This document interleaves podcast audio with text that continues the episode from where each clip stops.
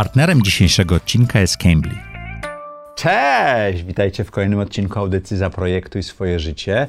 Dzisiaj dość nietypowy gość, artysta, biznesmen, Winicjusz Bartków, znany też Wini.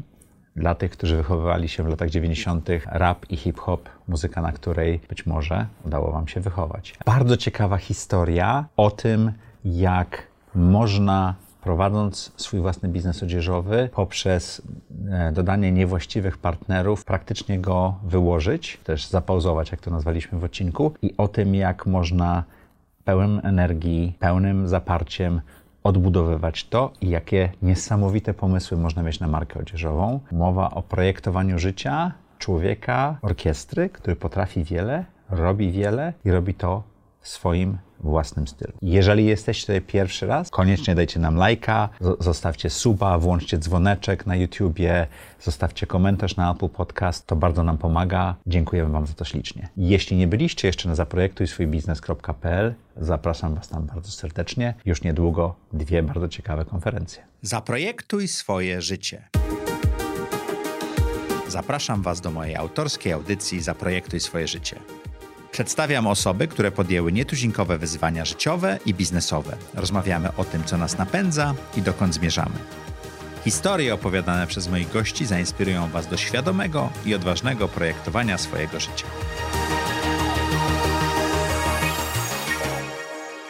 Cześć! Witajcie w audycji Zaprojektuj swoje życie. Jak co tydzień w czwartek o 4:00 zapraszamy dla was interesujących gości, zadajemy im trudne pytania i zastanawiamy się, jak sobie poradzili na zakrętach życiowych. Witam państwa. Właśnie miałem cię przedstawić, ale wiem z kilku wywiadów, o których z tobą słyszałem, Wini, że ty lubisz dużo mówić. Jestem gadułą, ale uczę się właśnie mówić mniej, a więcej słuchać. Winicjusz Bartków, artysta, muzyk, przedsiębiorca w branży modowej. Co jeszcze? Coś zapomniałem? Hedonista. Tak o sobie piszesz często. Tak. No, można tak powiedzieć. No. Parę tych też określeń może jest na wyrost, a może nie. Ale masz swój styl. Tak twierdzą ludzie, którzy mnie obserwują i zdaje mi się, że tak, że już do tego czasu i do tego momentu życiowego, w którym jestem, jakiś rodzaj stylu wykształciłem. Wini, jak do tej pory wyglądało projektowanie twojego życia? Chaotycznie. Chaotycznie, to jest dobra odpowiedź. A rozwiniesz troszeczkę? W życiu jest bardzo istotne to, żeby określić swoje mocne i słabe strony. I ja ostatnio buduję, całe życie buduję filozofię życiową. Uważam, że należy się dostosowywać do sytuacji, dostosowywać taktykę do sytuacji. Moje życie wyglądało chaotycznie, może dlatego, że chciałem często za dużo srok ciągnąć za ogon. Zbyt wiele obowiązków nakładałem na siebie, ale nie w takim sensie, że godzinowym i żebym teraz tutaj opowiadał, jaki to nie wiadomo ze mnie pracuś, tylko w takim sensie, że podział ról powinien być lepszy i to jest coś, czego cały czas się uczę. I są też niestety sytuacje, które gdzieś do już jakiejś filozofii, którą w miarę zbuduję, potem ją trochę burzą. No zawsze jedna rzecz jest taka, zaufaj ludziom, podział ról i tak dalej, a potem tak jest dobra, ale jak sam wszystkiego nie przypilnujesz, to nie będzie tak, jak powinno być i to są jakby dwie rzeczy ze sobą sprzeczne. Ja próbuję życiowo znaleźć złoty środek, więc ten chaos wynikał, myślę, że z dwóch rzeczy. Z jednej to ze stylu życia, jaki prowadziłem, już go nie prowadzę, był to styl hedonistyczny, a drugi taki, że jednak w za dużo rzeczy się angażowałem, a zaangażowałem się za mało w rzeczy, w których jestem naprawdę dobrym i myślę, że to są te kreatywne sprawy. Natomiast za dużo się angażowałem w organizacyjne i czasami z tego wynikały różne problemy. Jakiego stylu życia już nie prowadzisz? Takiego... Wiesz co, rock'n'rollowego nie prowadzę z stylu życia. No, prowadzę bardzo umiarkowany styl życia aktualnie już od długiego czasu. No kiedyś, show biznes, Słuchaj, chyba z czym show biznes się wiąże. Taki typowy obraz artysty? Dużo stresu na koncercie, na scenie i tak dalej, a potem rozładowywanie tego stresu? Nie, bo słuchaj, po pierwsze, ja uważam akurat, że artystą jestem i to pełną gębą, natomiast też po pierwsze nie robiłbym ze słowa artysty jakiegoś nie wiadomo jak wyniosłego słowa, więc niektórzy mają do tego różne podejście. Są ludzie, którzy uważają, że artystą to się jest, jak jak się nie wiadomo co osiągnie i nie wiadomo tam ile dziesiątków tysięcy godzin najlepiej spędzi nad danym rzemiosłem i wtedy jest mowa o artyzmie. Ja uważam inaczej, ja uważam, że można być nawet czasami słabym rzemieślnikiem, a nie złym artystą i w wielu przypadkach taką osobą jestem ja. Natomiast jeśli chodzi o godziny na koncercie, wiesz, ludzie akurat zawsze dostają ten feedback, że dobra, ty przychodzi do ciebie raper i to jest tam coś tam śpiewa tego i mnie o to pytają. Prawda jest taka, że ja nie zasługuję na miano rapera z tego względu, że ja po prostu, jeśli chodzi o moją własną prywatną muzykę, to ja ją uprawiam amatorsko dla zabawy, więc ostatnio miałem koncert, super, wreszcie się nauczyłem tekstów i to chyba był pierwszy mój koncert, który... Swoich własnych? Tak, który można zaliczyć na, nie wiem, trójkę, może trójkę z plusem na zachętę, natomiast po prostu, no teksty umiałem to już dużo, zazwyczaj wcześniej to było po prostu jakiś wielki obraz hedonizmu i wariactwa. Miałem tych koncertów w życiu ileś tam, ale mam takie powiedzenie, no słuchaj, jeżeli wychodzisz sobie na boisko przed dom, czy umawiasz się z kumplami na jakiejś salce, to nie mówisz o sobie piłkarz. No piłkarze to są raczej ci, co to wykonują zawodowo, więc ja tego nie wykonuję zawodowo. Ale nie było takiego okresu w twoim życiu, że to był zawód dla ciebie? Nie, nigdy nie. To zawsze była przyjemność? Rapowanie nigdy nie było dla mnie zawodem, okay. Więc dlatego uważam, że na to miano takiego pełnoprawnego rapera nie zasługuję. Natomiast chciałbym kiedyś móc to w CV sobie wpisać i to by było fajne. A masz CV? Wiesz, życiowe CV, okay, metaforyczne. Okay. O to mi chodzi. No i tyle, jeśli chodzi o to. No, więc to nie wygląda tak, jak mówiłeś, że jejku, koncerty, a potem trzeba odreagować. Poza tym w ogóle, wiesz, to też takie teorie odreagować. Co odreagować? Koncert, jeżeli ktoś, wiesz, już jest wyuczony i zagrał ich ileś tam, to też może być samą w sobie zabawą. To nie jest jakaś, Bóg wie, jakiś stres. No, znaczy, oczywiście na samym początku jest, bo to nowa sytuacja, bo ci ludzie, bo tamto, bo reakcja. Ale uczymy się tego, prawda? Tego się można nauczyć, jak moim zdaniem bardzo wielu rzeczy. Jest cała masa rzeczy, które dużo ciężej się nauczyć. No na pewno ciężej się nauczyć gry na skrzypcach niż wykonywania tego publicznie, tak? Moim zdaniem wykonywanie tego publicznie to jest kwestia 10, może 50 razy, może dla kogoś 100, natomiast gra na skrzypcach to są tysiące godzin po prostu gry i nawet jak ktoś ma dryk, talent, czy jakkolwiek to nazwiesz, to dalej jest to potwornie duża nauka. Tak samo jest z rapowaniem. Dobrze rapować to są godziny, setki godzin pracy, żeby to robić. Tak samo jak śpiewać, jak właściwie cokolwiek innego. Natomiast potem wykonywać to, jedni to lubią bardziej, drudzy mniej. Natomiast wydaje mi się, że tego się można nauczyć. To jest całe pokolenie ludzi, którzy wychowały się na tekstach twoich utworów. Myślę, że nie. Aczkolwiek no ale wiesz, rozmawiałem z ludźmi przed tym nagraniem. Rozmawiałem z ludźmi, którzy nagrywają swoje podcasty, w których występowałeś i dla nich jest to, co śpiewałeś, to, co rapowałeś, było ważne wtedy, jak dorastali. Okej, słuchaj, proponuję ci zagłębić się tak dla fanów w moją twórczość i myślę, że lekko zwariujesz. Nie, słuchałem. Tak? Okej. No, różne tematy w niej poruszam. Od faktycznie jakichś może życiowych, filozoficznych po rozrywkowe, a w naszej czasoprzestrzeni nawet skandalizujące, chociaż ja uważam, że to żadne skandalizujące rzeczy. Oczywiście znajdzie się tysiące ludzi, którzy słuchały mojej muzyki, ale to nie są miliony, a rzeczy się w pewien sposób przemnaża, a właściwie nie przemnaża, tylko bardziej dzieli. Czyli wiesz, jeżeli masz, nie wiem, milion słuchaczy, to, co faktycznie ty z tym możesz zrobić, czyli skapitalizować to w jakikolwiek sposób, bo kapitalizacja to nie musi być zawsze kapitałem, nie muszą być zawsze pieniądze. Ten pierwsza rzecz, która nam przychodzi do głowy, tylko mogą być różne rzeczy. No może być, nie wiem, sympatia ludzi, może być też kolejna prozaiczna rzecz, jakaś tam przychylność kobiet, czy nie wiem, cokolwiek innego. Tak.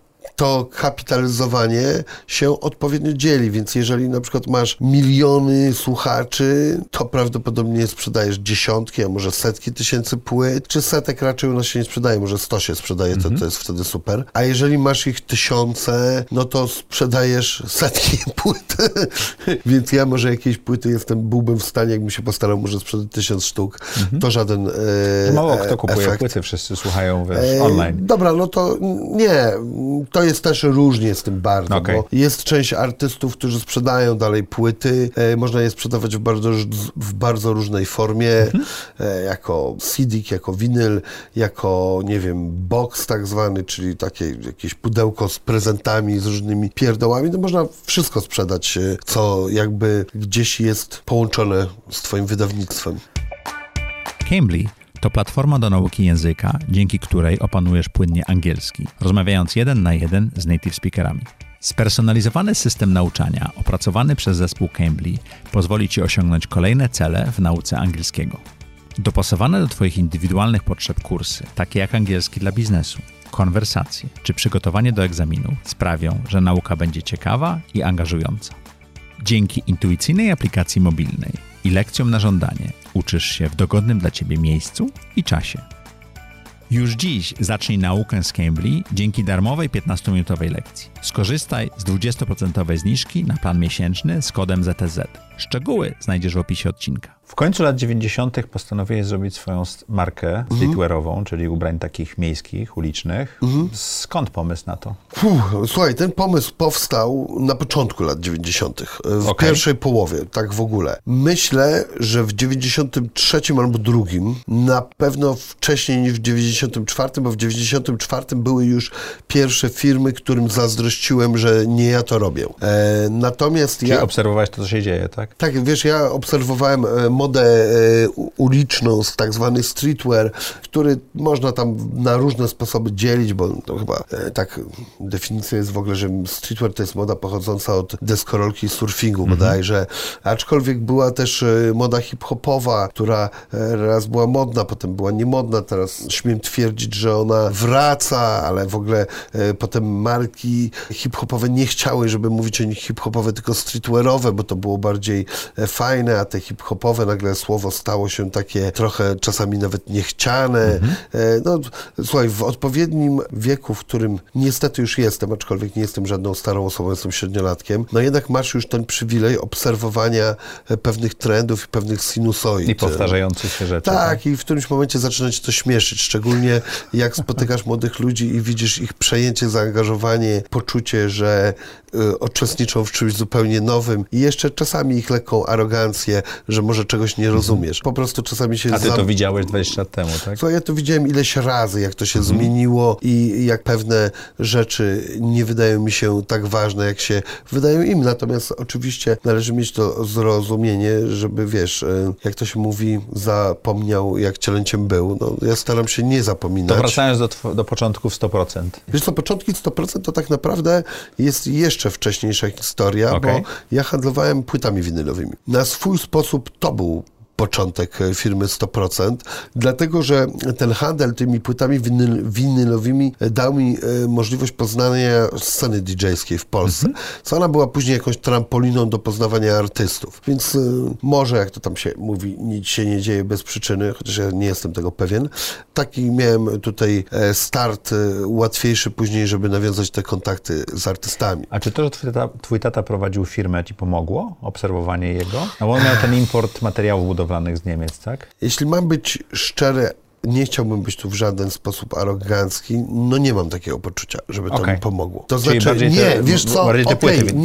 bardzo mi to pomogło, ale w innym znaczeniu, bo zdałem sobie sprawę, w czym to pomogło. Nie pomogło mi to w czymś takim, żeby ten biznes był w jakikolwiek sposób podobny do mojego biznesu. Był zupełnie inny. W ogóle to, co ja muszę robić, żeby sprzedawać ubrania, nawet dawno temu, kiedy niby było łatwiej, to jest w ogóle zupełnie inna sytuacja. Przy materiałach budowlanych, jak prowadził je na początku mój ojciec, to była taka sytuacja, to była tak zwana pogoda dla bogaczy. Były lata 90.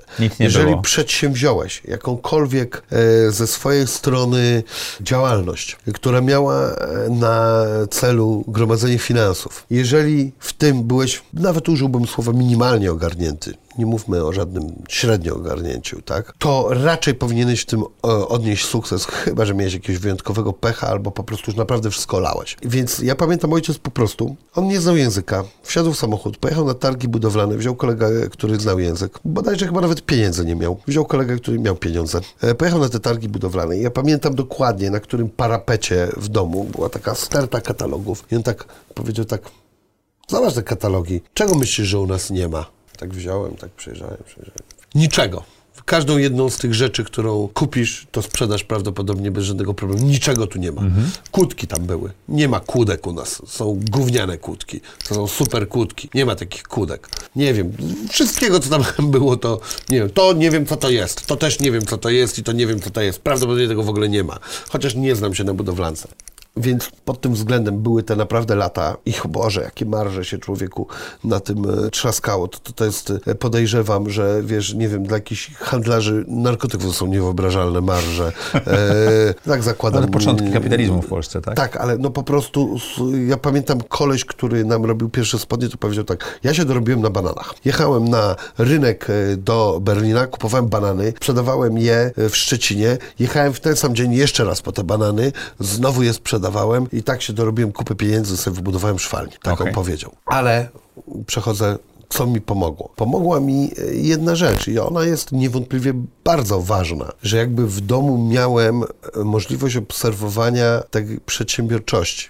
I to jest wielka inspiracja. Kiedyś mi kolega jeden zwrócił na to uwagę, więc właśnie tak nie chciałem być arogancki, bo ja pierwsze co to pomyślałem o samym biznesie. Sam ten biznes uważam, że za wiele mi nie pomógł. Natomiast to, że ja mogłem zobaczyć, że okej, ale u nas nie jest pierwszym pomysłem iść do pracy i gdzieś wykonywać jakąś bezpieczną rzecz, która jest jednak ograniczona w zasobach finansowych. Wiesz, w tamtych czasach mowa o jakichś wielkich karierach. No nie wiem, wiesz, ja jeszcze za komuny się urodziłem, to w partii można było zrobić wielką karierę, ale poza nią to niewielkie były kariery. Moja babcia była dyrektorem finansowym w bardzo dużej firmie i potrafiła gorzej niż sprzątaczka zarabiać, bo nie była w partii i nie całowała nikogo w tyłek. W związku z tym inspiracja strasznie mi pomogła, to jest wielka rzecz i należy na takie rzeczy zwracać uwagę.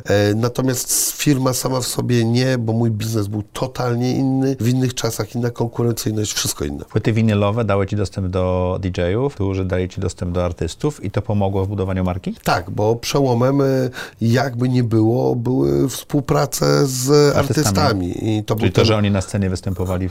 Wiesz co, w teledyskach, na scenie, nawet wtedy istniało coś takiego jak reklama w gazecie analogowej, tak? Dzisiaj to już jest... Dzisiaj to na Instagramie wygląda. Niemalże przeszłość, tak. Bo są jeszcze czasami wydawnictwa analogowe, na nie mówię, ale jest już tego naprawdę mało. Jak duży to był biznes? Słuchaj, no zależy do czego to porównywać. Wszystko jest kwestią porównania. Ile osób pracowało w twojej firmie? W piku 30 ileś, ale tak totalnie zatrudnionych u nas w firmie. Nie liczę takich rzeczy, bo ludzie potrafią tak liczyć, wiesz, podwykonawców jako ludzi. Ja czasami tam słyszę, u nas to... Może w szwalni nie mieliście swoje, tylko zlecaliście. Nie, tak? Zlecaliśmy. Ja nie liczę ludzi, którzy w szwalni szyli nasze rzeczy, tak? Bo to mógłbym naprawdę opowiadać, że nie wiadomo... Czyli firma była sprzedażowo-marketingowa, tak? Znaczy ta część, ta główna część. I designerska. Przepraszam, oprócz designu oczywiście. No, tak. Robisz design, reklamujesz produkt i go sprzedajesz, dystrybuujesz. Jak duże obroty mieliście? W milionach złotych liczone. No takie powyżej 5. Nie pamiętam, do dychy nie doszliśmy, ale no tego typu. Ja mówię tylko o ubraniach, bo myśmy mieli też jeszcze tam w którymś momencie biznes muzyczny, ale jakby to... A miałeś studio, prawda? Znaczy studio to ja mam i do dzisiaj. I nagrywasz? Tak, i w ogóle można nagrywać w studio. Przepraszam, pozwolę sobie na prywatę, jak chcecie, to studio@100%.com możecie napisać i realizator wam odpisze, możecie nagrywać. Niezapowiedziana reklama. Tak, no studio jest, chyba zaryzykuję stwierdzenie i ja słyszałem je od paru osób postronnych, to jest chyba najbardziej profesjonalne studio w Szczecinie, albo jedno z, Szczecin nie jest tak wielkim rynkiem jak Warszawa, ale jest zaprojektowane przez zresztą warszawskiego inżyniera, Addicted to the music, Maro Music, Maro po prostu zaprojektował nam to studio. Jest z nim dobry sprzęt, ale samo studio jest ważne, sprzęt jest ważny, a najważniejszą rzeczą, jaka jest w naszym studio, to realizator. Jest nim DJ Pete, berliński producent, teraz on pomieszkuje w Szczecinie, bo to jest bardzo blisko. No i ten realizator to jest bardzo, bardzo ważna rzecz. Możesz mieć najlepsze studio z najlepszym sprzętem. Jak nie masz realizatora, to prawie nic nie masz. Oglądałem taki film, nie pamiętam na którym serwisie, o studiach w Szwecji, które zrealizowały bardzo dużo przebojów. Na Netflixie, na Netflixie. Oglądałeś. Tak, tak. No. I to było dość niesamowite, jak ci ludzie stworzyli tyle gwiazd, nie? Tak, w ogóle polecam nawet nie tyle, co tą serię, co ten odcinek z tej serii. Tak, tak, seria była taka sobie, ale ten odcinek był rewelacyjny. Ten odcinek był super, bo jest to coś, o czym ludzie nie wiedzą. O tym trochę wiedziałem, ale też się dowiedziałem masę nowych rzeczy, bo o iluś gwiazdach nie miałem bladego pojęcia, że one... w Szwecji nagrywały. Tak, więc no, fajna rzecz. Czego nauczyło cię prowadzenie biznesu odzieżowego? Bo to jest jednak trudny biznes do prowadzenia, czy nie? Uważam, że jest to potwornie trudny biznes. Ja kiedyś miałem spółkę odzieżową i nie cieszę się z jej wyników i inwestycji. Ja czasami mam do siebie pretensje, że nie stworzyłem po prostu jakiegoś produktu, takim produktem, o którym myślę, jawi mi się na przykład napój. Zrobiłeś, nie wiem, jakąś tam kolę, orężatkę, szmatkę, czy coś tam. I jest powtarzalna, tak? Jest powtarzalna, napieprzasz to w puszki. Jak jest rewolucja, to dodałeś, słuchaj, trochę syropu wiśniowego i po prostu teraz zwariowaliśmy w tym sezonie. Dodaliśmy syropu do naszego syropu. Robisz raz na jakiś czas reklamy, skalujesz ten biznes, powiększasz go i tyle, bo chcesz więcej sprzedawać, wchodzisz w nowych dystrybutorów. Nie ma 100%? Mamy zastrzeżony w ogóle pod tym znakiem napoju z wielu powodów. Z takich, że nie można wszystkich rzeczy robić na raz i z takiego powodu, że jeżeli ktoś chce ze mną zrobić napój 100%, to zapraszam, proszę bardzo, to ja chciałbym zrobić to z kimś, kto jest w tym biznesie, kto ma dystrybucję, nazwa 100% na napój energetyczny, czy może jakiś związany z dopalaniem się, jest genialną nazwą i mamy też właśnie to zastrzeżone. Ale ty powiedziałeś, że żałuję, że nie jesteś w takim biznesie, gdzie można puszki robić coś jeszcze. Ale to nie jest tak, że to żałuję artystyczna... i nie żałuję, bo żałuję z tego względu, że po prostu jeżeli to dobrze zrobisz, to jest dobre finansowo i w jakiś sposób bezpieczne, powtarzalne, no i łatwe jawi mi się to. Oczywiście, no, jak każdy biznes, trzeba mieć dobrego finansowego i tak dalej, no, dobrych ludzi pozatrudniać, ale ja czasami sobie żartuję, tutaj nie chcę nikogo urazić, ale mój biznes to jest taki trochę cyrk, no to jest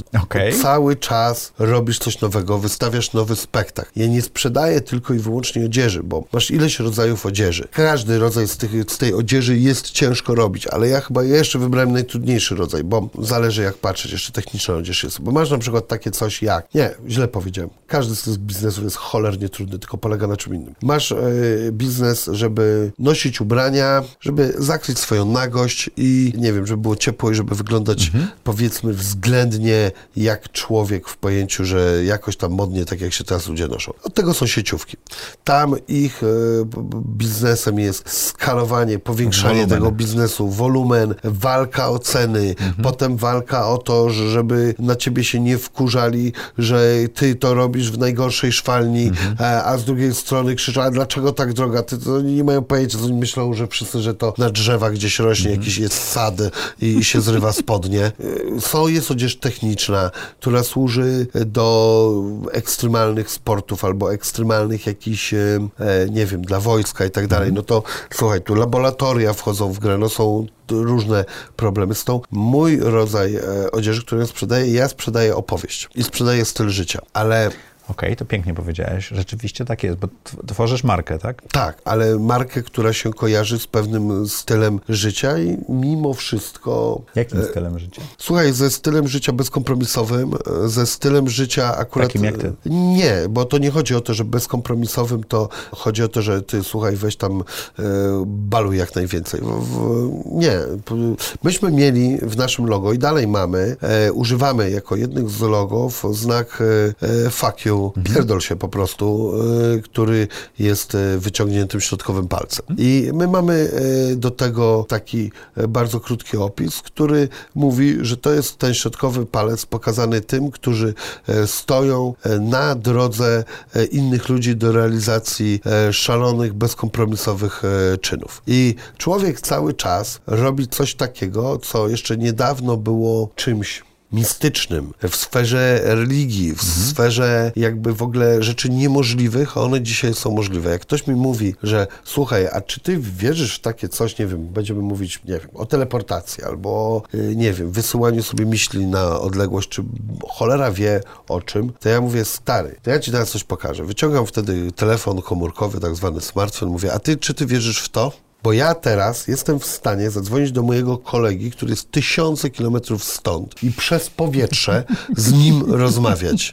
Czy to nie jest dla ciebie kosmos? Czy to nie jest dla ciebie mistycyzm? Czy to nie jest dla ciebie coś niepojętego? Bo dla mnie jest. Wiesz, jak to działa? Nie wiem. Wiem tylko, że działa. Więc miałem taką panią, która stawiała diagnozę, jak na ciebie patrzyła, bardzo trafne. I właśnie przy tym ludzie mnie na przykład pytali, ale ty w to wierzysz? Ja mówię, nie, stary, ja w to nie wierzę. To po prostu działa, rozumiesz? Ja przychodzę po kuracji antybiotykami, ona mówi, że mam problem z jelitami. No, stary, nie wiem, z czego ona to wytycza, z oczu, z barwy mojej skóry, czy czegokolwiek. Nic mnie to nie obchodzi. Działa. I tak samo działa ten telefon. Więc to jest na przykład jedna z naszych reguł. Myślę, że bardzo mocno stawialiśmy zawsze w firmie na poszanowanie jednostki i na właśnie to, że wierzymy, że człowiek może zmieniać niemożliwe. Okay. Dlatego na przykład bardzo dużo mieliśmy kolekcji poświęconych tego typu tematom. I teraz w ogóle firma, cała idea firmy, jej odnowienie, powrót na rynek, będzie się bardzo mocno na tym skupiał. To zatrzymajmy to odnowienie, bo ja chcę o tej pauzie porozmawiać, a o odnowieniu dodamy. Pozwolisz? Dobrze. No to tylko powiem, że na przykład mieliśmy wcześniej taką kolekcję, która się nazywała Science Non-Fiction i ona była poświęcona matematykom, fizykom, różnego rodzaju naukowcom. I myśl główna była taka, że lubimy sportowców, lubimy muzyków, ale zwróćmy uwagę, że ludzie, którzy naprawdę przenoszą jakość życia, to są w wielu przypadkach naukowcy i może powinniśmy czasami ich docenić jako te... I zrobić z nich celebrytów. Tak, zrobić z nich zrobić z nich gwiazdy popkultury. Bo zasługują na to, zasługują na ten pomnik i to nie chodzi o to, czy jak ktoś, nie wiem, będzie szedł znany matematyk przez ulicę, to wszyscy mają sobie zdjęcia robić, ale powinni go rozpoznać. Powinni przede wszystkim, jeżeli się o nim dowiedzą, to wiedzieć, że działalność tej osoby jest bardzo wartościowa, tak? Ja nie mówię o samej osobie, to trzeba oddzielić działalność od tego, jakim to jest człowiekiem. Zrobiłeś pauzę w tym biznesie. W 2019-2020 roku biznes odzieżowy zatrzymał się. Z czego to wynikało? Wiesz co, w 2020 tak naprawdę, można powiedzieć, że rok później, ale już bym wtedy na to datował, ja pod koniec 2019 roku właśnie doszedłem do tych wniosków, że nie powinienem bardzo mocno udzielać się w procesie zarządzania firmą, a jeżeli tak, to w ogóle powinienem to robić trochę inaczej. Właśnie... Bardziej być twórczym niż być zarządzającym? Tak, aczkolwiek to nie jest jeszcze aż tak wielki biznes, przez chwilę na pewno nie będzie, żebym mógł sobie w ogóle odpuścić fakt, że zostawiam wszystko ludziom i na nic nie zwracam uwagi. Tak nie może być. Ale wiesz co, nie powiedziałem wcześniej, chciałem taką powiedzieć sobie mądrość, którą ostatnio utknąłem, że po prostu mamy do czegoś predyspozycję, albo nawet jak nie mamy, powiedzmy postawiliśmy na coś i nawet z ciężkiej pracy wytworzyliśmy to, że już to powiedzmy nam przychodzi łatwo. Warto na to stawiać i rozwijać to i być w tym coraz lepszym, żeby osiągać ten, powiedzmy, poziom mistrzowski, o ile się da, albo zbliżać się do niego. Natomiast są rzeczy, w których czasami jesteśmy słabi i fatalni. Spróbujmy w nich dochodzić do średniej, albo być troszkę poniżej średniej, ale nie dużo, no bo niestety życie wymaga od nas wielofunkcyjności, ale nie stawiajmy na to. Ja mam takie powiedzenie, kiedyś się pamiętam z moim szefem, bo ja kiedyś w korporacjach pracowałem, kłóciłem, bo on mówił, że musisz naprawić to, co nie działa. Ja mówię, słuchaj, w tej części, co nie działa, to chciałbym być higienicznie dobry. Mieć umyte zęby, wiesz, nie śmierdzieć w ten sposób, nie? I wszystkie inne rzeczy. Ale są takie obszary, które ja chcę rozwinąć, bo jak będę naprawiał te rzeczy, które są złe, to się będzie kurczyło, czyli będę mniejszą osobą. Jak będę rozwijał te rzeczy, które jestem dobry, to się będzie rozszerzało, czyli będę większą osobą i te moje wady staną się coraz mniejszą częścią całości. Więc wydaje mi się, że to jest dokładnie ta sama filozofia. Trochę inaczej powiedziana, tak? No tak, ale jakby opisywać rzeczy możemy... A bardzo mi się różnie podobało to, co powiedziałeś, takie głębokie. Pewnie są jeszcze głębsze rzeczy, jak chociażby fizyka kwantowa, ale... Ale to my się na tym nie znamy, nie wchodźmy w te tematy. Nie, ale ja jestem tak niestety arogancko naiwny, że cały czas mam marzenie, że coś z tego zrozumiem. I mimo, że brzmi to dla mnie jak bełkot, to spotykam się z ludźmi, próbuję z nimi filozofować, a nawet dyskutować z ludźmi, którzy są w tym ekspertami.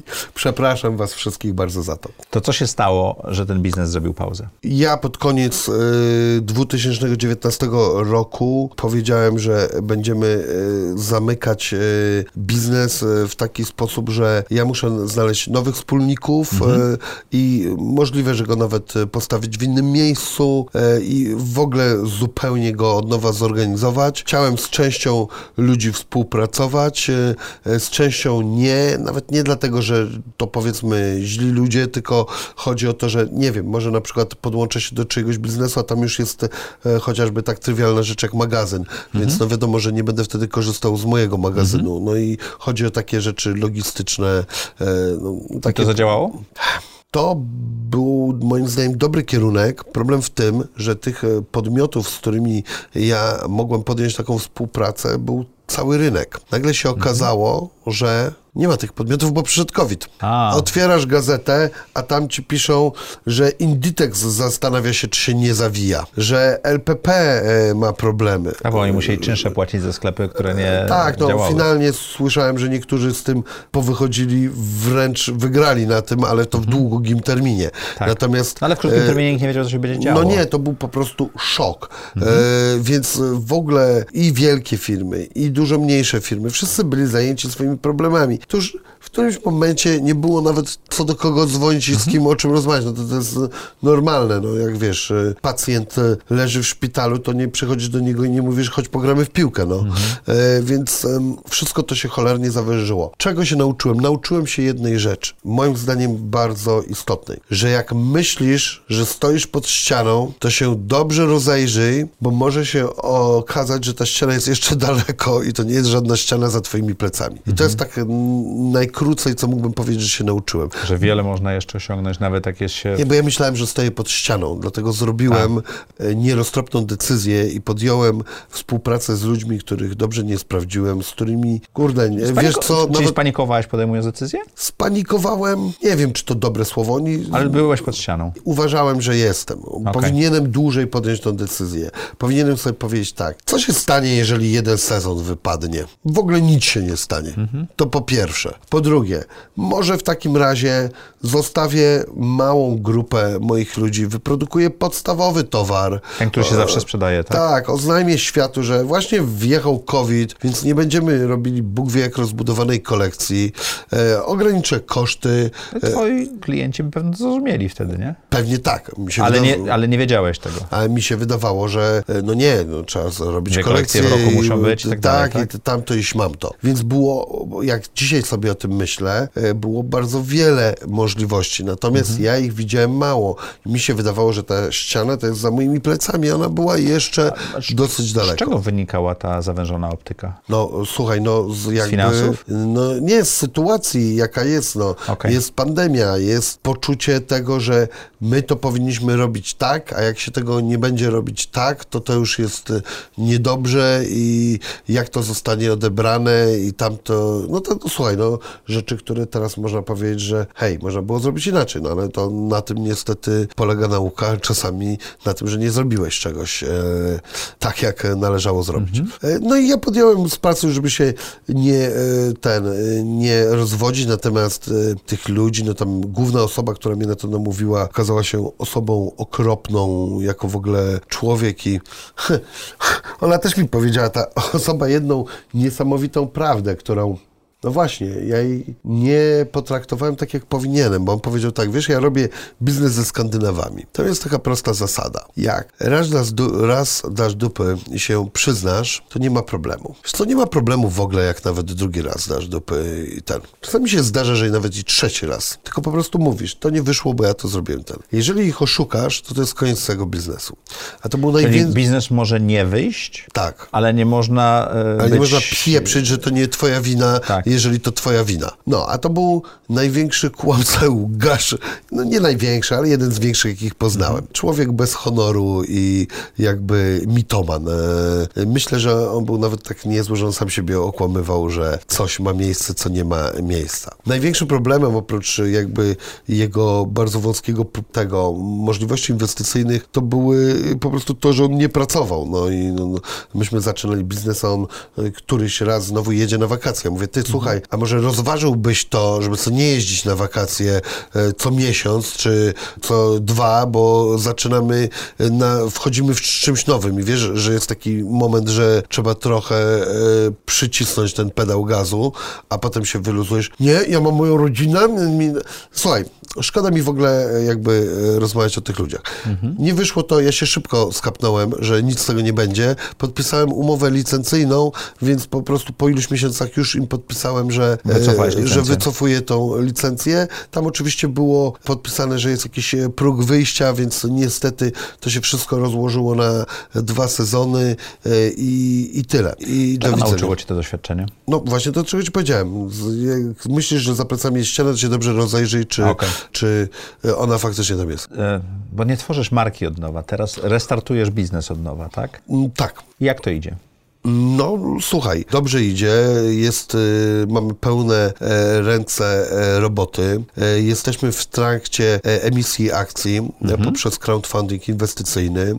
Nasz próg minimalny to jest 1,5 miliona, mamy zebrane niecałe 900 tysięcy, więc już jesteśmy poza połową. Mamy sygnały iluś inwestorów, że te 1,5 miliona to kapitału zbierzemy bez problemu, natomiast nie będę ukrywał, że bardzo dobrze by było zebrać większy ten kapitał. Maksymalna możliwość przy tego typu sprzedaży akcji to jest 4,5 miliona, to chyba to bodajże milion euro. Dokładnie, więc po prostu to by była w ogóle najlepsza sytuacja, bo to by nam dało jedną możliwość. To by nam dało tak zwaną poduszkę finansową i na samym początku nie musielibyśmy myśleć od razu o zysku. Co sprawiłoby... To niedobrze mówić do inwestorów, że nie chcesz myśleć o zysku? Tak, oczywiście, że tak. Przecież tak się robi całą masę żeby biznesów. Zbudować odpowiedni wolumen, tak? Nie od razu myśleć o zysku, bo... nie od razu. Tak, bo jeżeli myślisz o nim od razu, to musisz podejmować pewne ruchy i decyzje, które... Znowu stawiasz się pod ścianą. Na przykład, słuchaj, bardzo dużo firm aktualnie odzieżowych, zresztą nie tylko odzieżowych, w ogóle w takim biznesie bezpośrednim do klienta, B2C, no to wyprzedaż to jest jakby zaczęła być normą. Czyli klienci kupują na wyprzedaży, nie kupują nowej kolekcji, więc ceny robisz dużo większe, a dopiero na wyprzedaży zarabiasz, tak? Tak, albo i nie zarabiasz, albo mielisz pieniądze. Bardzo wiele firm mieli pieniądze. Szyjecie w Polsce. Słuchaj, my będziemy dywersyfikować naszą produkcję i myśmy ją też dywersyfikowali w poprzednich latach. Główne miejsce szycia to była Polska, natomiast w ogóle masz pewne towary, których w ogóle nie zrobisz w Polsce. Na przykład? Na przykład porządna czapka z daszkiem. Nie zrobisz jej w Polsce. Bo nie ma takich firm, które mają taką technologię? Nie ma firm, które mają, chyba że coś się zmieniło, to niedawno, nie ma firm, które robią taki przód tej czapki. Robią i możesz zrobić, ale ona jest gorsza. Ona nie jest klasy czapki Newery czy Stetsona trackerki. No ja chcę mieć klasę Newery, chcę mieć klasę Stetsona, a nie coś, co jest gorsze. To wygląda jak?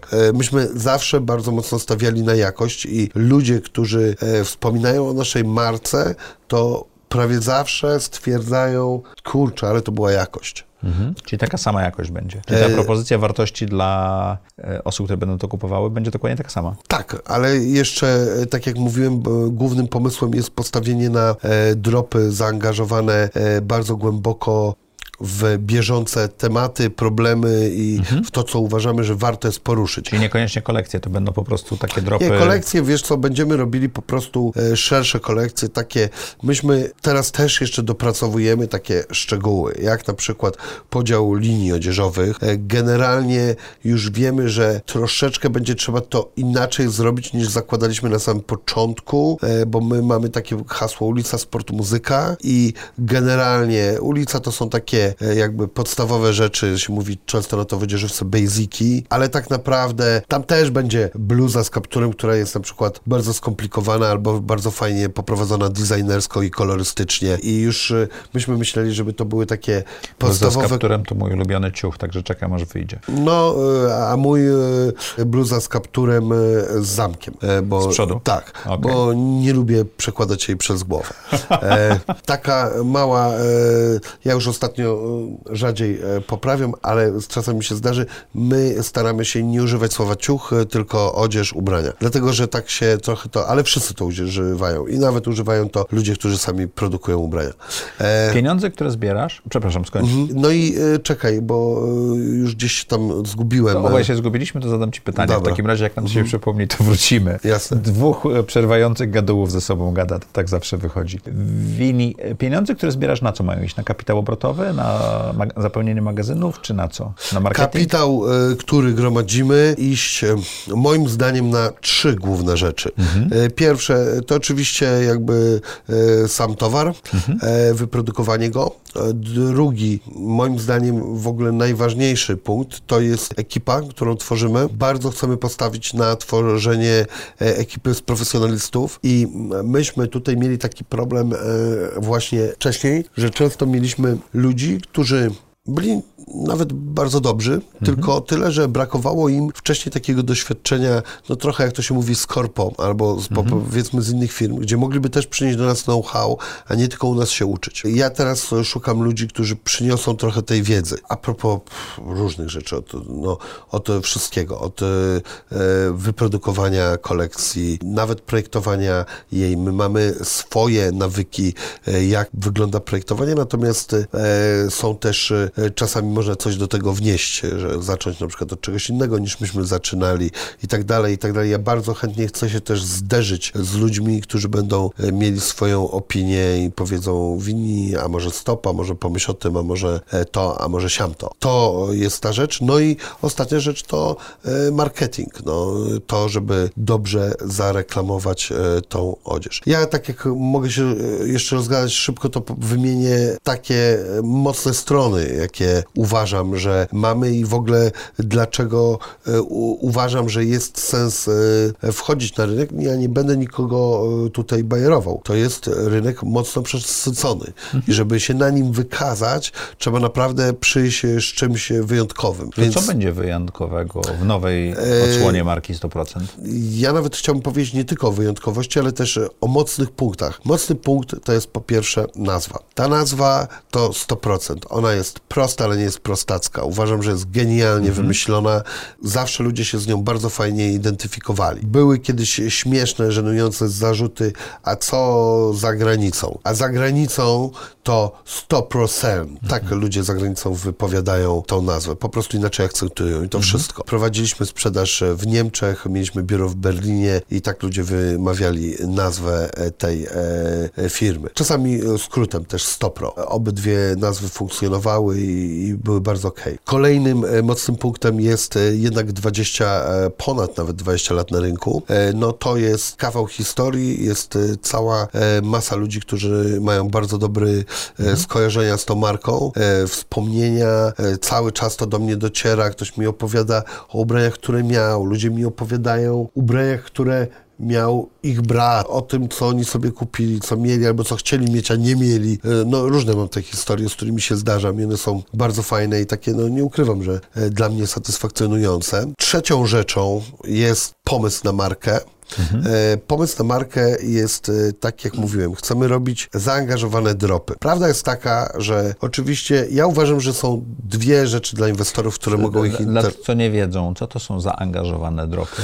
Na przykład będziemy robili drop z Andrzejem Draganem. To jest zaangażowany drop. Będziemy robili drop poświęcony jakiemuś zagadnieniu fizyki kwantowej. Niedługo mamy właśnie dzwonkę. Andrzej jest teraz w Singapurze na uczelni.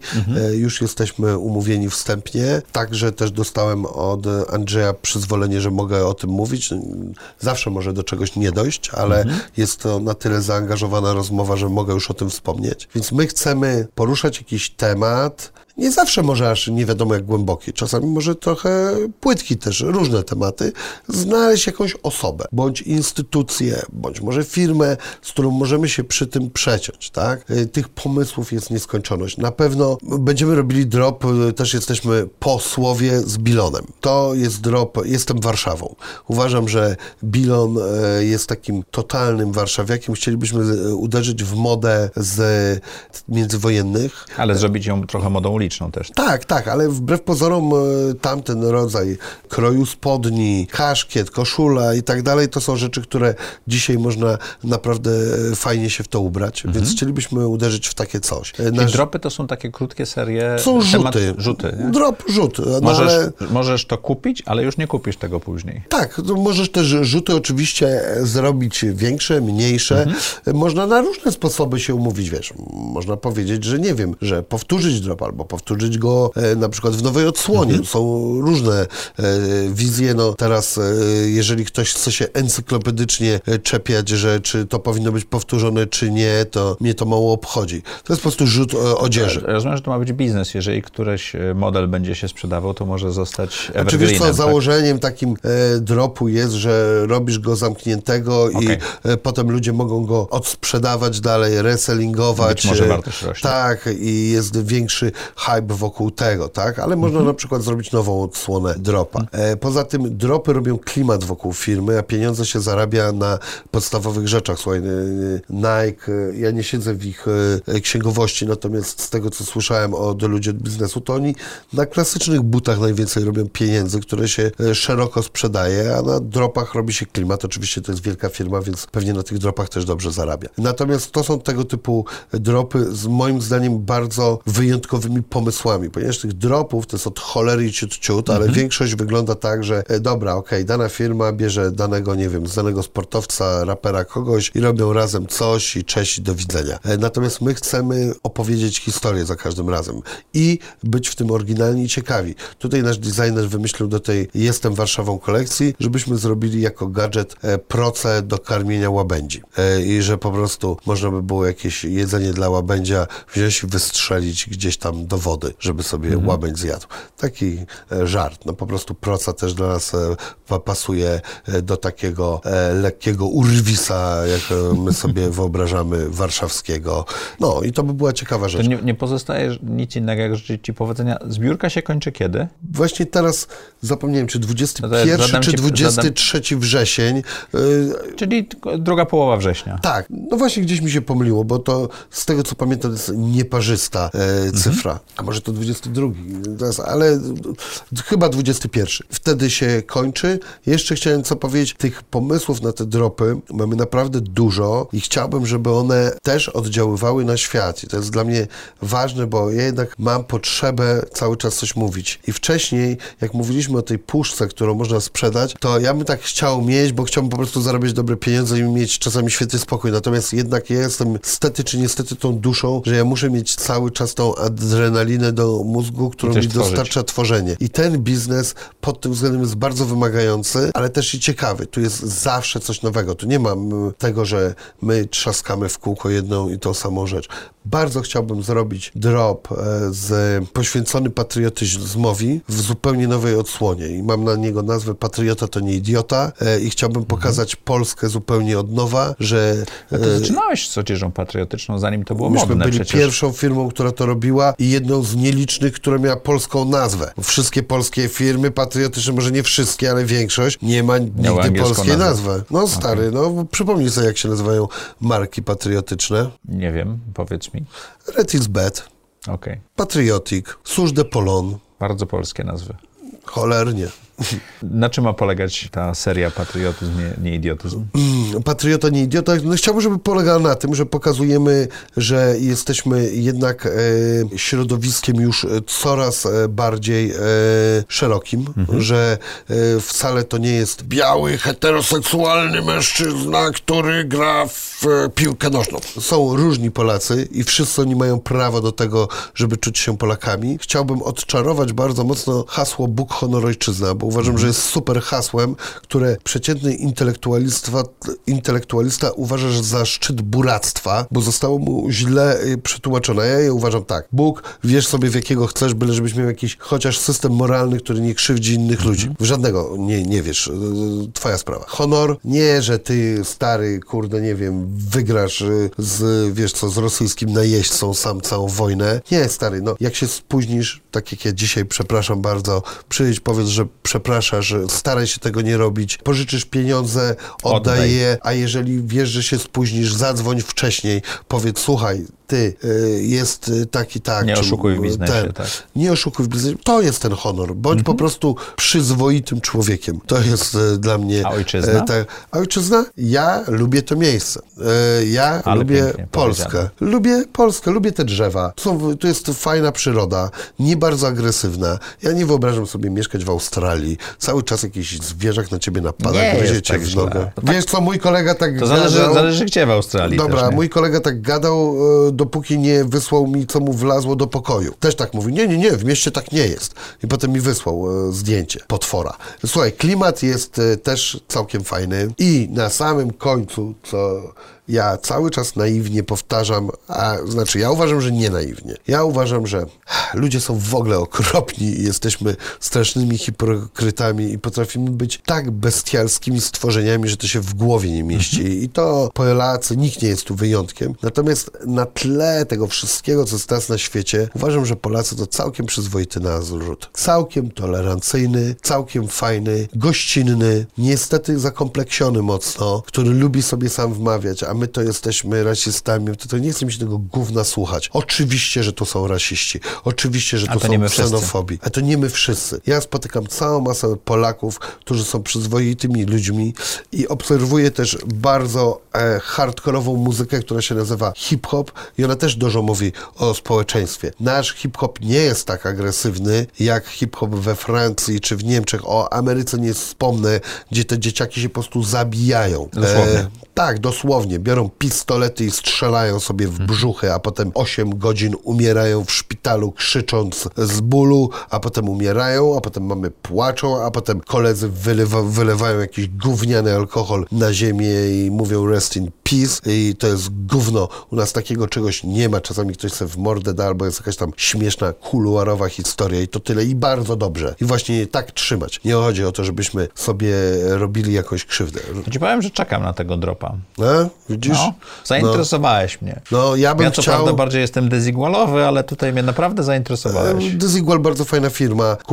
Obkupiłem kiedyś mamę w Desigualu, natomiast troszeczkę, no, może się za mocno skomercjalizowali, bo oni byli jeszcze... No teraz to jest sieciowa, umówmy się.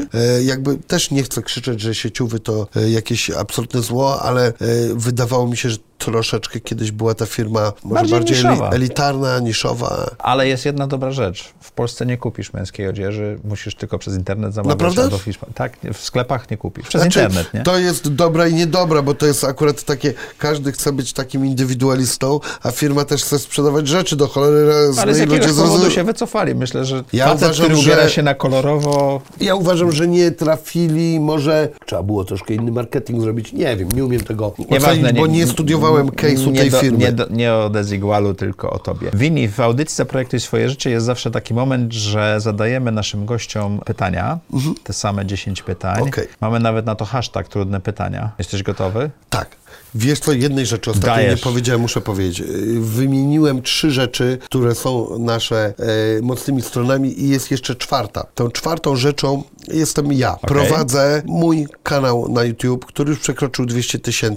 Widziałem. I ma się bardzo dobrze. Ja rozmawiam z całą masą super ciekawych... 6 lat prowadzisz ten kanał, nie? I tak i nie. Ja bym powiedział, że 1,5 roku, ale bo, że kiedy założyłem, to tam dawno temu, ale także zintensyfikowałem pracę, to może to z 1,5 roku trwa, nie wiem czy 2, 1,5, 2.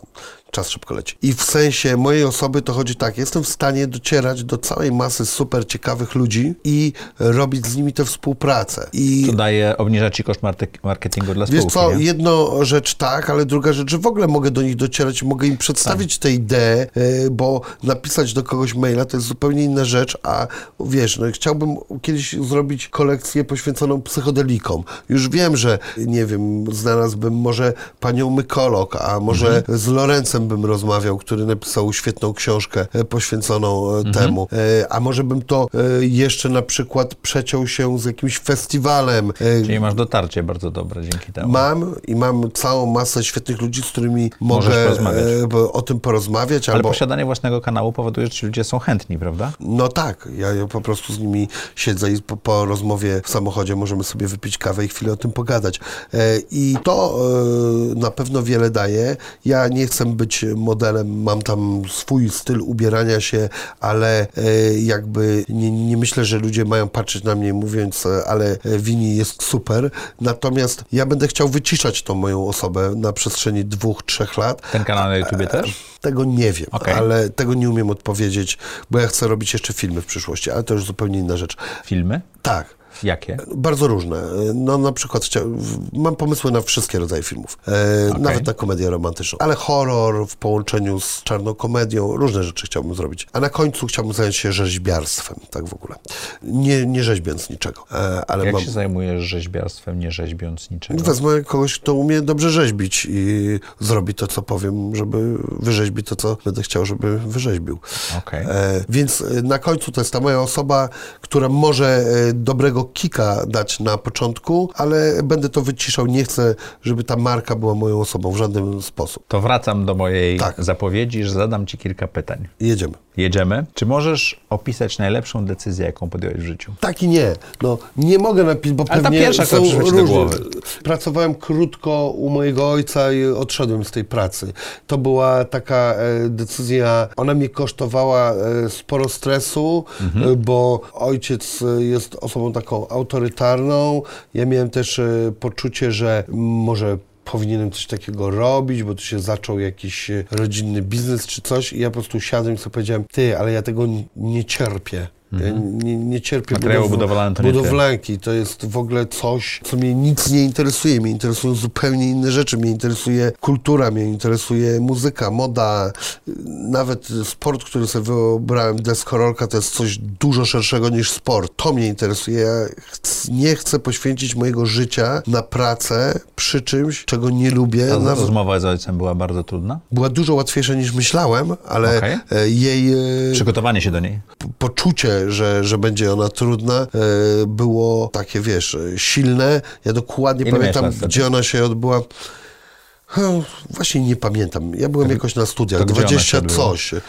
Była się w ogóle w takim tam pokoju w firmie, w którym się, nie wiem, kawę robiło, czy szatnia też była. A takie momenty to pamiętamy bardzo dokładnie, nie? Widoki, zapachy, wszystko. No, dużą część z tego. Także po prostu to było takie coś i uważam, że to była bardzo dobra decyzja, bo po pierwsze później ta firma przestała istnieć, ale w ogóle, ojejku, jak ja bym miał w tym kierunku iść, to byłby totalnie zły pomysł. No to na przykład takie coś. Następne pytanie, bo to taka seria z automatu trochę jest. Co daje ci najwięcej energii czy satysfakcji w życiu? No aktualnie po prostu budowanie i realizowanie pomysłów. Czy możesz opisać swój typowy dzień? Tak. I jeszcze jedzenie niestety cały czas do tamtego poprzedniego. Dużo energii, satysfakcji, dobrze. Dużo energii daje. Czy masz typowe dni, takie powtarzalne, czy jak to wygląda? Tak, bym podzielił je na dwa rodzaje dni. Dni, kiedy jestem w Szczecinie i dni, kiedy jestem w trasie. To jak wyglądają dni w Szczecinie? W Szczecinie wyglądają tak. Wstaję zazwyczaj koło 9:00. Różnie. Jeżeli coś mam wyjątkowe, jakieś spotkanie, staram się tego w ogóle nie robić i też się nauczyłem jednej rzeczy, nie zmieniać pewnych rzeczy na siłę bez sensu. Czyli mogę wstać o 7:00, mogę wstać o 6:00 i o 5:00, jak ktoś będzie chciał, ale ja nie jestem nocnym markiem i ja wstaję o 9:00, czasami o 10:00. Bo ja się mam dobrze wyspać. Ja chodzę spać o 1:00, 2:00 i ja potrzebuję te 8 godzin snu. Ja po prostu, jeżeli się dobrze wysypiam, to ja nie jestem zmęczony w ciągu dnia, moja głowa dobrze pracuje, funkcjonuje, więc to jest dla mnie totalnie ważne, dobrze się wyspać. Jeżeli nie natrzaskam sobie za dużo na głowę, a niestety często to robię, to mam pewne rytuały dnia, poranka.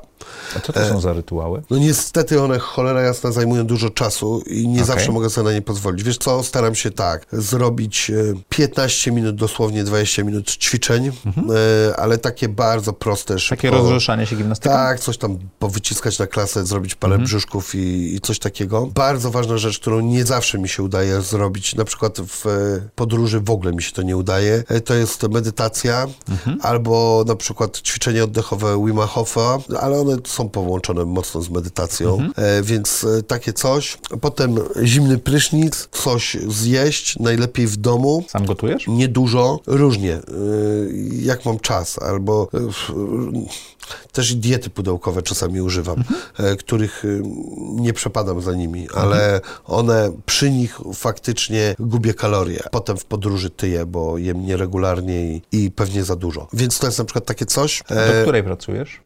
Ja pracuję, moim zdaniem, od momentu, jak wstanę. Ja uważam, że wszystko, co robię, jest pracą. Uważam, że to, że... Czyli gimnastyka jest przygotowaniem do pracy i tak dalej. Tak, tak uważam. Ja uważam, że ja nie pracuję tylko na godzinę przed snem. Prawie zawsze coś oglądam, ale uważam, że to też jest pracą, bo ja będę robił filmy i oglądam filmy, które też mnie przygotowują do tego, co będę robił.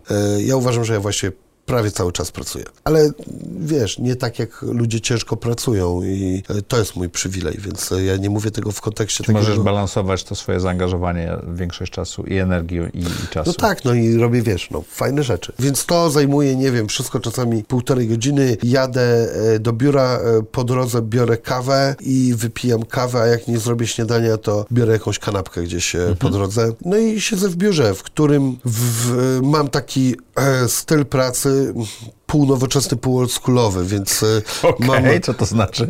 Otwieram komputer albo telefon i mam zapisane spotkania i w ogóle tematy w Google'u, w kalendarzu, a właściwie teraz to, no on jest połączony z googlowskim, teraz mam akurat ten apple'owski kalendarz, ale to jest prawie to samo. I tam przeglądam, też czasami ktoś mi wrzuci jakieś, bo mam parę osób, z którymi współpracuję, więc oni też mi wrzucą jakieś spotkania albo coś, przeglądam cały ten kalendarz i biorę zwykłą kartkę i wszystko wypisuję to na kartce, długopisem, bo jeszcze przy tym przychodzi mi z 5, 10, a czasami, nie wiem, 15 rzeczy do głowy. I robię sobie listę na dzień. Tak, i potem skreślam te wszystkie rzeczy. Tak jak są zrobione? Tak. Czy tylko, jak są zrobione, albo przerzucam na następny dzień, jak na przykład, nie wiem, bo część z tych rzeczy to są po prostu telefony i czasami po prostu nie dodzwonię się do kogoś, więc przerzucam je w kalendarzu na następny dzień. O której wychodzisz z biura? Różnie. 18, 20, 22. Czyli pracujesz jeszcze w domu, bo powiedziałeś, że pracujesz tak do północy. Nie, bo ja potem robię jeszcze coś takiego, że idę na spacer i na spacerze obdzwaniam osoby, z którymi można późno rozmawiać. Na przykład, no całą masę osób, z artystami można późno rozmawiać, więc dzwonię do 23 gdzieś. Potem wpadam do studia, w którym robię sobie zazwyczaj próbę taką, żeby sobie porapować, bo ja kiedyś nie umiałem żadnego tekstu zapamiętać. Postanowiłem sobie, że to się zmieni. Uczę się tych tekstów i robię sobie taką krótką próbę półgodzinną. Ewentualnie sobie jeszcze 15 minut porobię coś na luźno, że coś tam, nie wiem, popiszę albo sobie coś po prostu tak porapuję na wolno. I to jest taki mój trening. To się różnie zmienia, bo czasami spacer zrobię przed, a czasami na przykład tam przyjadę do studia. Ale jesteś aktywny tak do północy. Do 11 do północy mniej więcej. Gdzieś do 12, no do północy. No. I potem gdzieś północ, po północy. Czyli masz długi dzień. Uważam, że w miarę jako tak, I potem coś oglądam i idę spać. Wini, jaką masz supermoc? Tak, no słuchaj, mam o tym nawet piosenkę. Operowanie w pewien przemyślany sposób prawdą. Co to znaczy? Ogólnie jestem całkiem prawdziwą osobą. To znaczy, słuchaj, no każdy, nie każdy musi, wiesz co, gadać, czy ma, nie wiem, hemoroid w tyłku i kurde, wiesz, nie wiem, obnażać się po prostu do nie wiadomo jak mocno. Natomiast myślę, że tak w miarę jak ludzie mnie czują, to trochę w dużej mierze właściwie, nie trochę. W dużej mierze taki jestem. Czyli serce na talerzu. Niestety tak i to jest moja i słabość, i supermoc. ale jest słabością, bo może czasami ktoś to wykorzystywać. Ja uczę się też tego, żeby tak nie było, no tak jak wiesz, co dzisiaj widziałeś, jak tam czytałem i tak dalej. Natomiast to potrafi być naprawdę w niektórych przypadkach supermocą. Na przykład ktoś potrafi się do mnie zgłosić, że chce mi pomóc ze zdrowiem. Dziękuję, Monika. Mam teraz osobę, która prowadzi mnie z różnymi moimi zaniedbaniami i też mam nadzieję, że w długim terminie, nie w krótkim, w długim terminie wyjdziemy z mojej nadwagi do jakiejś chociaż przyzwoitości. Ja i tam i tak schudłem kilkanaście kilogramów, ale to jest dopiero początek. No, a ten... To jesteśmy w takim miejscu, w którym ci zadam to pytanie następne. Jakimi ludźmi się otaczasz? Ten krąg, który budujesz wokół siebie, tych najbliższych osób, to? Różnymi. Wiesz co, bo znam takie pojęcie, które mi się nie podoba, że otaczaj się takimi ludźmi, jak chcesz być i w ogóle każda znajomość powinna coś przynosić i coś być bogolem, to się bujaj tylko z bogolami i siedź z nimi i pierdziel, kurna, o tam różnych kuluarach, a ten to zaraz padnie, teraz tego, a tu można wykupić tamto, a ręka rękę myje i tak dalej. Czyli różnorodność jest ważną cechą tych kręgów u siebie. Tak, ale wiesz co, pozbyłem się pewnych znajomości. Pozbyłem się szuj. Miałem parę znajomości, które nawet fajnych, inteligentnych ludzi, ale którzy, no nie wiem, nie wykazywali jakby chęci zmian i pewne rzeczy po prostu, nawet długie moje znajomości się pokończyły. One były czasami albo na przykład szujowate, albo na przykład nie chcieli sobie z jakimiś swoimi nawykami poradzić, które no po prostu w tej znajomości przeszkadzały. Okay. Bardzo. I to jest takie coś. Ale też mam tą jedną świetną rzecz, że z powodu tego zawodu, powiedzmy, który wykonuję, ja poznaję non-stop nowych ludzi. I ja nie wiem, która z tych znajomości będzie... Kiedyś zaprocentuje. Zaprocentuje, ale która będzie też znajomością długoterminową. Ja nie szukam zawsze tylko, że zaprocentuje. To znaczy, wiesz, no... Chcesz... Nie mówię zaprocentuje finansowo, tylko, że tobie coś da i rozwinie cię i tak dalej. Tak, ale ja mam też kumpli, z którymi, słuchaj, lubimy tą samą muzę, my nie, wiesz, lubimy razem ze sobą po prostu przebywać, film obejrzeć, po prostu być kolegami. Ja bardzo cenię... To też jest cholernie ważne. Tak, i ja nie oczekuję, czy wiesz co, czy teraz będziemy się prześcigać, kto mądrzejszą książkę przeczytał, albo w ogóle po prostu fajnie spędzamy czas. Czego nauczyła cię pandemia? Nie podejmować pochopnie decyzji. Można dostosować się do nowych sytuacji, jak się je dobrze przemyśli. Trzeba myć częściej ręce. Ważne, masz rację. Wini, co chciałbyś, żeby słuchacze i widzowie audycji Za Projekty i Swoje Życie zapamiętali z tej rozmowy? Że trzeba wchodzić na emisja.100%.com i warto przemyśleć zakup akcji tej świetnej marki, która wraca na rynek, a jeżeli mam jakiś przekaz, to mam taki przekaz dla wszystkich. To jest takie moje ostatnie myślenie, które może się zmienić, ale teraz taka moja filozofia, kochajmy bliskich, dla obcych bądźmy życzliwi, a wrogom wcale nie należy odpuszczać, bo jeżeli są naprawdę źli, a to nie wy jesteście źli, przemyślcie to, czy to wy nie jesteście źli, to nie można zawsze odpuszczać złu. My mamy, niestety uważam, że nawyk z kultury chrześcijańskiej, gdzie dla mnie chrześcijaństwo jest inspiracją, natomiast nie zgadzam się z tą filozofią, bo jest filozofią absolutnego pacyfizmu, przynajmniej tak rozumiałem Chrystusa, bo jakby już tam łączenie ze Starym Testamentem to zupełnie inna sprawa, nie rozumiem w ogóle, o co w tym chodzi. Ale niestety uważam, że ze złem należy walczyć, a nie mówić, a wybaczam, bo zło tylko się śmieje wtedy z tego. Dziękuję ci ślicznie. Dziękuję również bardzo za zaproszenie i dziękuję wszystkim widzom, szczególnie takim, którzy dotrwali do tego końca. Miejsca. To musiało być wyzwanie. Nie, było fajnie. I jak co tydzień w czwartek o 4:00 zapraszamy was do audycji Za Projekty i Swoje Życie.